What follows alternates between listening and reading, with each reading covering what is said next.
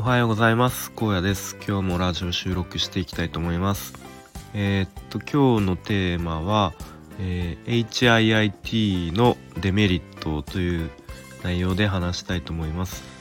まあ、これは、えー、そのままえーと、YouTube でメンタリスト DAIGO さんの、え、動画を見て、え、まあほとんどその内容なんですけど、まあ、ちょっと自分に当てはめて話していきたいと思います。でえっとまあ今日、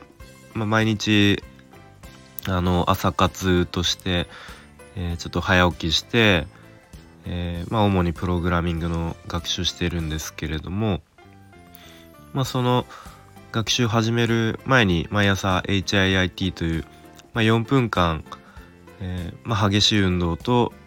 えー、休憩をこう繰り返すみたいな、まあ、かなり息息切れするような運動を、まあ、学習の前にやっているんですけれども、まあ、それについてのえっと、まあ、YouTube で DAIGO さんが、えー、話されていてで、まあ、基本的にその HIIT っていう激しい運動は、えーまあ、集中力高めたりとか、えー、まあいろんなメリットがあると。言われてたので、まあ、僕も取り入れてたんですけれども、まあ、どうやらデメリットもありますと。でそのデメリットっていうのが、えー、そういう激しい運動をした直後に、えーと学習の中でもインプット系の学習をするとこうちょっと効率が下がってしまうかもしれないという、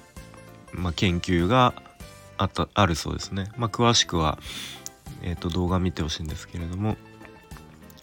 まあ、とということで、えっと、僕は、まあ、結構インプット系の、えー、学習も今までしていたのでうんもしかしたらちょっと効率下がっていたのかなと思ってしまいました。なので、えー、まあ、とはいえ朝一やっぱり体を動かしてで、まあ、ちょっと軽く汗もかくのでその後冷たいシャワーを浴びてから学習するっていう、まあ、ルーティンになってるので、まあ、これはあのまああんまり崩したくないなと思うので、まあ、朝一、えー、起きて運動してシャワーしてその後はまあできるだけアウトプット系のうんまあこれえっ、ー、とそうですねプログラミングに関してで言うと、う、まあ学んだことを、えー、アウトプットして実際に手を動かしてやってみるとか逆にあんまりこう書籍を読んだりとかそういうインプット系の学習はうんまあその朝一じゃなくて他の時間にちょっとやるように、えー、意識してみようかなと思いました。はい、ということで今日は、えー、まあちょっとささらっとなんですけれども、えー、HIIT をやるデメリットという内容で話しました。え、ー、と昨日はですね、えー、昼間、ま、天気もよくあったかかったので、ま、家族で公園に行って遊んだんですけれどももうなんか風がめちゃめちゃ強くて多分花粉が飛び放題で朝起きたらもうもう鼻がマックスで詰まっててこんな鼻声になってしまいましたで今日はですね、えー、まあ、ちょっと午前中だけ会社に行ってで午後は、えー、ユニクロにちょっと行きたいなと思っています。というのもと今度七五三でえ、ー、と上の息子が